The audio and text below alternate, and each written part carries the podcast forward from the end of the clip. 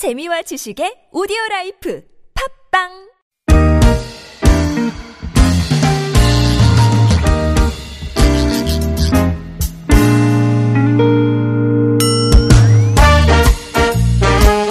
자, 서울 속으로 2부 시작해 보겠습니다. 오늘 수요일 청소년 자녀 상담과 주택 전월세 관련 상담 번갈아서 진행하는 수요일이고요. 오늘 어, 예고해 드린 대로 주택 전월세 상담으로 함께 해보시겠습니다. 서울시 전월세 보증금 지원센터 남가영 상담위원 스튜디오로 모셨어요. 어서 오십시오. 네, 안녕하세요. 안녕하세요. 음, 아스팔트 그 실을 저희가 또 전체적으로 쭉 한번 감상을 하고 나니까 하, 이게 저 감흥이 쭉 이어지고 있는 것 같아요. 우리 주택 전월세 상담 들어가야 되는데. 고3맘 이래연님 아스팔트 시 듣고 있으니까 왠지 모르게 어렸을 적 아스팔트 새로 깔았던 땅 밟다가 아, 신발에 쩍쩍 달라붙었던 생각이 납니다. 어, 예전 기억이니까 예, 다, 다 이게 추억이 되면 진짜 좋은 것 같아요. 1918번님, 옥천 향수 백리길 가본 적이 있어요? 어, 정지용 시인의 시 들으니까 참 좋네요. 음, 동엽 님도, 아, 우리 저 용 선생님은, 아, 이게 성도 참 중요한 것 같죠, 그죠? 어, 어감이란 게, 어, 네. 우리 용혜원 시인이 이름도, 성함도 참 좋으, 용 선생님은 하시니까, 어, 어쨌든 하시는 그냥 툭툭 던지시는 말씀도 하나하나가 다 시 같다. 네. 얼마나 좋아요. 이제 어 하나하나 그냥 대충 그냥 뭐 별 별 뜻 없이 하는 말도 시같이 들린다는 거. 아 멋있네요. 예. 우리 저 어, 남가영 위원님께서는 한 마디 한 마디가 정말 전문가의 포스가 뚝뚝 묻어나시니까 예. 그렇게 손으로 아무리 가로 저으셔봐야 청취자분들 안 안 보이시니까 예. 어, 다, 하겠습니다. 다 동감하실 거예요 아마. 그뭐 이렇게 포장 새로 된데 막 밟고 다니고 이런 거 안 하셨을 것 같아요. 네, 예쁜 예쁜 신발 신으시고 예, 꽃길만 걸었어요. 그러니까. 네. 제가 그 말을 유도한 건 아닌데 네 그렇습니다. 구글 플레이 스토어나 애플 앱 스토어에서 우리 대화의 방향 오늘 좀 이상한데 TBS 애플리케이션 내려받으시면 실시간 무료 메시지 보내실 수 있고요. 샵 0951번 담은 50원 장문 100원 유료 문자 카카오톡 TBS 라디오와 플러스 친구 맺으시면 무료로 참여하실 수 있습니다. 음. 요즘 꽃길 얘기 나오면 이제 딱 떠오르는 노래가 있는데 그죠? 우리 오늘 끝곡은 뭐로 뭐로 될지는 잘 모르겠습니다. 3205번님, 5개월 전에 아파트를 샀는데요. 저한테 집을 판 집주인이 전세로 5개월만 산다고 해서 전세 계약서 썼습니다. 근데 이번 달이 다섯 달 되는 달인데 임차인이 이사 간다고 보증금을 빼달라 그러네요. 겨울이라 집 보러 다니는 사람들도 없고 보증금 내주기가 어려운 형편인데요. 5개월을 계약했지만 임대차 계약은 어차피 2년까지 보장되는 거니까 그냥 2년 동안 거주하라고 할 수 있습니까? 아, 이건 조금 이제 어 저희가 흔히 받았던 예, 기존의 질문과는 방향이 다릅니다. 그죠? 네, 예. 그러네요. 집주인이 좀 예. 그러니까 집을 판 매도인이 음. 세입자가 된 거죠, 반대로. 그리고 집을 사신 분이 임대인이 된 거고요. 네. 그래서 매매 계약 이후 매매 계약까지 동시에 어 기존의 집을 파신 분은 세입자가 돼서 5개월만 살겠다라고 해서 계약서를 쓰신 것 같아요. 예. 그리고 이제 그 5개월이 다 됐네요.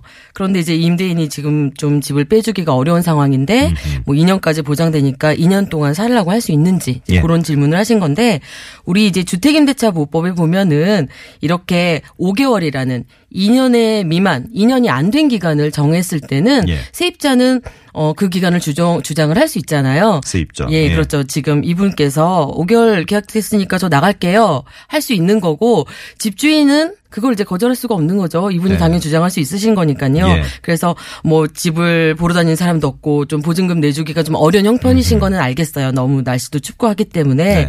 그렇지만 어쨌든 두 분이 합의해서 2년 미만으로 정한 기간이 있다면 예. 또이 세입자가 그 기간을 주장을 하는 거라면 어 임대인은 보증금 반환할 의무가 있는 거죠. 네. 반환하셔야 됩니다. 2년 동안 거주하라고 못 하세요. 그러니까 세입자와 저 임대인과 임차인의 입장에서 이제 딱 달라지는군요. 그렇죠. 음. 똑같은 상황에 세입자가 어 2년까지 살겠다. 어, 이러면 이제 가능하시죠? 그건 가능한데 아. 예. 반대의 경우라면 이건 이제 그냥 세입자 요구에 예, 응하셔야 세입- 되는. 그렇죠. 네. 예, 반환 하셔야겠네요. 5208번님 빌라에 전세로 살고 있습니다. 집 거실 마룻바닥 아래 쪽 누수 때문에 아래층 천장에 하자가 생겨서 하루빨리 공사를 해야 되는 어, 상황이에요. 일주일 정도 공사를 해야 된다 그래서 집주인한테 차라리 저희가 먼저 이사를 할 테니까 보증금 빼주고 공사하시라 이렇게 말씀을 드렸더니 집주인은 아, 그럼 중도에 이사 가는 거니까 중개 수수료에 해당하는 금액만큼을 빼고 주겠다. 어, 그러니까 그걸 부담하라 이런 음. 부담해라. 얘기네요. 네. 저희가 여기에 따라야 되는 건지 물어보셨습니다. 우선 어 누수가 생겼어요. 지금 이 세입자가 살고 있는 집에 그래서 아래층 밑에 집에 계속 뭐 하자가 번지고 있는 사- 네. 어, 상황인 것 같아요. 그래서 공사를 해야 되니까 이 세입자가 어 일주일 정도 공사를 한다고 하니까 일단 좀 불편하신 것 같아요. 그래서 예. 차라리 나 나가겠다 음. 이렇게 말씀을 하셨는데 일주일 정도 공사를 한다라고 해서 이 집이 어, 더 이상 주거용으로 살 수 없다. 즉, 계약 해지 사유가 된다고 보기는 어려운 것 같습니다. 음. 예. 네. 그렇기 때문에, 어, 세입자는 좀 불편하시지만, 이 임대인이, 어, 임차주택의 보존에 필요한 행위를 할 때는 이를 거절하지 못한다는 민법상의 조항을 음. 들어서 일단 어느 정도 공사에는 좀 협조를 해야 될 것 같아요. 예, 예. 하지만 집주인 입장에서도 이렇게 세입자가 일주일 동안이나 그 공사의 그 범위가 어느 정도일지는 모르지만 그 집을 제대로 쓸 수 없다라 그러면은 네. 어 다른 곳에서 좀 그래도 거주할 수 있도록 그런 거에 대한 협조가 있어야 된다고 생각을 들어요. 지금 상황에서 네. 거실 전체를 다 뜯어야 되는 상황 같은데 그런 그죠? 것 같아요. 예. 예, 그러면 정말 거주를 못 하잖아요. 네. 그렇지만 이게 계약 해지 사유가 된 다라고 보기에는 조금 어 그 해석이 좀 확대적인 것 같고요. 음. 그 지- 세입자가 말하는 것처럼 나 중간에 나갈래요라고 네. 한다면 임대인이 아 그러면 중도에 나가는 거니까 어. 어. 나도 새로운 세입자 구해야 되는 그 중개 수수료에 대한 부분을 예. 어 세입자가 부담해라. 예. 즉 합의 해지를 요구하신 거예요. 어허. 그래서 이제 이 세입자가 그런 부담까지 하고 중도에 나가겠다고 하면은 네. 이거는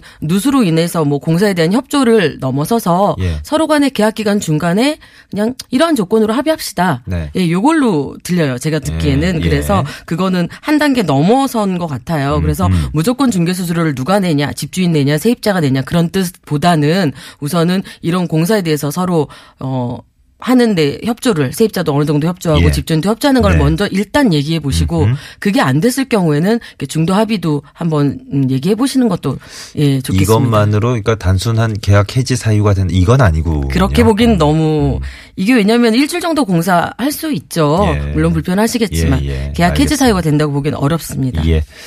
4586번님 문자가 지금 이거랑 거의 뭐, 예, 비슷한 느낌도 있고, 전세 계약 기간은 1년 좀 안 되게 남아 있고요.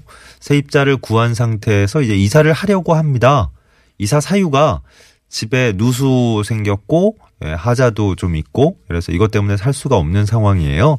아마 이분 사시, 사시는 집 같은 경우는 이제 이게, 어, 집주인하고 다 얘기가 돼가지고, 일찍 이사를 하면서 어, 방을 빼주시면서 그 집은 이제 공사를 하고 다른 세입자가 들어오는 아마 그런 상황이겠죠. 그렇죠. 예. 아무튼 이제 4586번님 입장에서는 중간에 이사를 가시는 거니까 계약 중간에 집과 관련된 사항과 이사 관련된 사항은 집주인이 다 인지를 하고 있는데 문제는 어, 이사 비용이라든지 예. 복비라든지 그러니까 부동산 중개 수수료라든지 이런 건 그렇죠. 어떻게 처리를 해야 되는지 이, 이 부분 합의가 안 되셨군요. 아직. 네. 그럼 아직 확실하게 합의가 됐다고 볼 수는 없는데 네. 지금 상황이 임대차 기간 존속 중에는 뭐 세입자가 이 집을 사용할 수 있게 필요한 조치를 취할 의무가 임대인에게 있죠. 예. 그런데 그거를 이행을 못한 거예요. 그래서 결국에는 계약 기간까지 어, 살 수 없게 임대인이 수선을 못 해줬다라든지 수선을 한 사항이 아니라든지 음. 예. 이래서 만약에 세입자의 그런 잘못이라기보다는 임대인이 만기까지 사용할 수 있게 해주지 못했다고 한다면은 거기에 대해서는 뭐 채무 불이행이라고 해야 될까요? 계약 기간 만기를 다 채우지 못한 네. 거기로 뭐 채무 불이행으로 인해서 세입자가 뭐 손해배상 청구 뭐 그 비용이 복비라든지 이사 비용이라는 부분이 되겠죠. 예. 왜냐하면 이런 하자가 생기지 않았더라면 아니면 임대인이 제대로 공사를 해서 내가 살았더라면 2년이란 기간을 다 살았을 텐데 예. 중도에 나가게 된 사유가 세입자의 과실이 아니고 음. 임대인이 사용 수익에 할 수 있게 해주지 못한 그런 부분이 문제가 있다면 네. 어, 그런 부분은 임대인이 해줘야 될 것 같고 금액이라든지 뭐 복비라든지 이사 비용이라든지 그 금액에 대해서는 당사자가 합의하셔야 될 것 같아요. 그 알겠습니다. 금액에 대해 따로 정해 진 바는 없습니다. 예, 예. 자, 11시 48분 지나고 있습니다. 음, 주택 전월세 상담 진행하고 있고요. 이번엔 청취자 한 분의 목소리로 직접 예, 상담 내용을 한번 들어보겠습니다. 아, 지금 월세를 살고 있고 다른 여러 세입자가 있는데 집주인이 한 명인 곳에 살고 있거든요. 빌라에 살고 있어요. 여자 혼자라서 아무래도 불안한 부분이 있어요. 더군다나 요즘은 하도 사회가 흉흉하다 보니까 옆방에 누가 사는지 잘 모르는데 혹시 이 동일한 집주인이니까 옆방 사람에 대한 신원 보증이라던가 아니면 신원을 여쭤봐도 되는 건지 그런 사실들이 궁금합니다. 음. 어, 이것도 좀 색다른 질문인데요. 그죠? 어, 그, 여, 여성 혼자 사시는데 좀 불안하다. 이런 이유로 같은 빌라에 그 옆집에 어떤 분이 혹시 사는, 사는지 뭐 이런 개인적인 정보를 어, 주인한테 물어봐도 되나? 어. 다가구 주택 세입자신 것 같아요. 예. 그러니까 집주인이 여러 세입자고 계약을 하신 거죠. 이분뿐만 아니고 옆방 예, 예. 그 옆방 이렇게 다 집주인이 계약을 하신 건데 네. 어, 개인 정보죠. 신상에 대한 부분은 그렇죠. 네. 뭐 대충 흐- 흘- 흘려 지나가는 말로 뭐 계약 당시에 뭐 여기 어떤 분들이 사세요? 그러면 어뭐 뭐, 그. 정도까지는, 예, 이렇게는 정보는 얘기하는 경우 아니겠지만 있는데 어떤 지금 분이 이제 사시는지 예, 뭐. 특별히 요구하는 상황이니까 반대의 경우를 하더라도 그렇지. 예 옆집에서 지금 여기 옆집에 본인의 누가 사세요? 신상 누가 그러면. 살는지 네. 개인 정보에 대한 부분은 예 예민한 부분이기 때문에 어, 공개할 만한 그런 내용은 아니라고 생각이 드네요. 원, 원칙적으로는 예. 네, 네. 그러니까 뭐 걱정하시는 마음을 충분히 좀저어 알려 보시고 예, 뭐 아이 뭐 그런 걱정 안 하셔도 되고 저희가 뭐 충분히 어 아- 알고 있고 뭐 네. 이, 런 이런 식의 답변을 들으신다면 모르겠는데 아뭐 특별히 뭐 임대인이 그렇게 옆집에 사는 사람의 임차인의 신상까지도 음, 음. 어, 알려줘야 될 의무는 전혀 없다고 생각이 너무, 듭니다. 너무 자세히 알려주시는 거는 아니겠죠. 어, 그래요. 예. 상식적인 차원에서 예, 이해를 하면 될 것 같습니다. 네. 6472번님 옥탑방에 살고 계시대요. 지난해 유- 보일러 설치된 곳에 유리문이 있었는데 구청에서 유리문 철거 명령이 나왔어요. 그래서 집주인이 유리문을 철거하고 그냥 보일러가 보이지 않게 가리기만 해두었는데 아 올해 이제 추워서 워낙에 추워서 온수도 안 나오고 보일러가 고장 난 것 같습니다. 근데 집주인은 고쳐줄 생각을 아예 안 하고 수돗물만 조금 평소에 틀어놓으라 어, 이런 얘기만 하네요. 제가 2년 계약해서 지금 15개월 정도 됐는데 겨울에 온수를 못 쓰니까 너무 불편해서 그냥 이사를 가고 싶습니다. 보증금 돌려받을 수 없을까요? 오늘 뭐 여러 가지 질문이 있지만 그 중에 소개가 되는 게 공교롭게도 도중에 이런저런 이유로 지금 나갈 수 있냐 어, 이런 질문들 되게 많네요. 음. 일단 보일러가 이제 동파가 된 것 같아요. 예. 지금 한파가 지금 거의 한 한 달 정도. 저희도 지금 네. 계속해서 동파에 대한 질문이 너무 많이 들어오거든요. 입춘 지나고 이런 것도 되게 오랜만이죠. 예. 아, 직 한 이번 주까지는 더 추울 것 그러니까요, 같은데 그러니까요. 네. 일단 보일러 설치된 곳에 거 더군다나 옥탑이거든요. 네. 유리문으로 좀 막아뒀어요. 네. 저온에 이제 좀 어떻게 동파되지 않게. 근데 유리문까지 없어져 버린 상태에서면 이거는 세입자가 뭐 관리를 못했다, 부주의했다 보기는 어려운 것 같고 예. 보일러가 설치되어 있는 곳이 아주 저온에 취약했다. 음. 그렇기 때문에 그로 인해서 동파가 됐기 때문에 임대인은 이거를 수선을 해줘야 되는 거죠. 예. 뭐 고쳐줄 생각은 아예 안 하고 뭐 논수도 나오지 않고 난방도 안 되고 그렇다 그러면 이거는 더 이상 주거용으로 살 수 없는 부분이기 때문에 예. 음, 좀 더, 뭐, 당장은 아니겠지만, 지켜보시다가 이거는 계약 해지 사유도 된다고 생각이 들어요. 그래요? 보증금 반환도 요구할 수 있는 예. 그런 상황이라고 생각이 드네요. 네네. 네. 시간이 좀 많이 지났는데 저희가 조금 늦게 시작된 부분도 있어서 간단하게 네, 4858번님 사연 마지막으로 볼게요. 월세로 살고 있는데요. 혼자 살고 있는데 밤마다 천장에 쥐가 나타나서 살 수가 없을 지경이에요. 아, 그래서 네. 어 30여만 원 들어, 들여서 쥐가 출입하는 통로를 막아버렸습니다. 음, 그 통로는 그래도 어, 아 전문가를 부르셨으니까. 어, 발견을 네. 해서 이걸 집주인한테 비용 얘기를 했더니 반반씩 나눠서 부담하자고 합니다. 어, 맞는 건지 뭐 글쎄요. 계약서상에 뭐 하자 수선에 대해서 비용을 반반씩 부담하자든지 그런 예. 별도 특약이 없는 한 이거는 어 주택에 살고 있는 입장에서 예. 필요비로서 임대인에게 상환 청구할 수 있는 비용이라고 생각이 들어요. 그래요? 글쎄요 반반 나누어 부담하자고 뭐 임대인은 얘기를 하시겠지만 결과적으로는 이 비용에 대해서는 예. 어 임대인도 임대인에게 청구해서 반환을 받을 수 있는 예. 필요비에 대한 상환 청구가 가능하다고 보이기 때문에 네네. 일단은 어이 공사한 내역이라든지 주택에 이런 하자가 있는 부분에 대해서 예. 고지를 해 두시고 네. 예, 영수증이라든지 이런 걸 좀 챙겨 두셨으면 좋겠네요. 음, 네. 알겠습니다. 예. 자, 서울시 전월세 보증금 지원센터의 남가영 상담위원과 함께한 시간이었습니다. 오늘도 감사했습니다. 네, 고맙습니다. 평소에는 서울시 전월세 보증금 지원센터 022133의 1200번부터 1208번까지 상담 전화 열려 있습니다.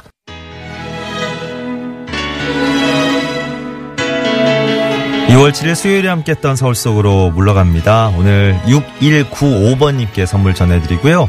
어, 8581번님이 오늘 저 결혼 기념일, 28주년 기념일이시래요.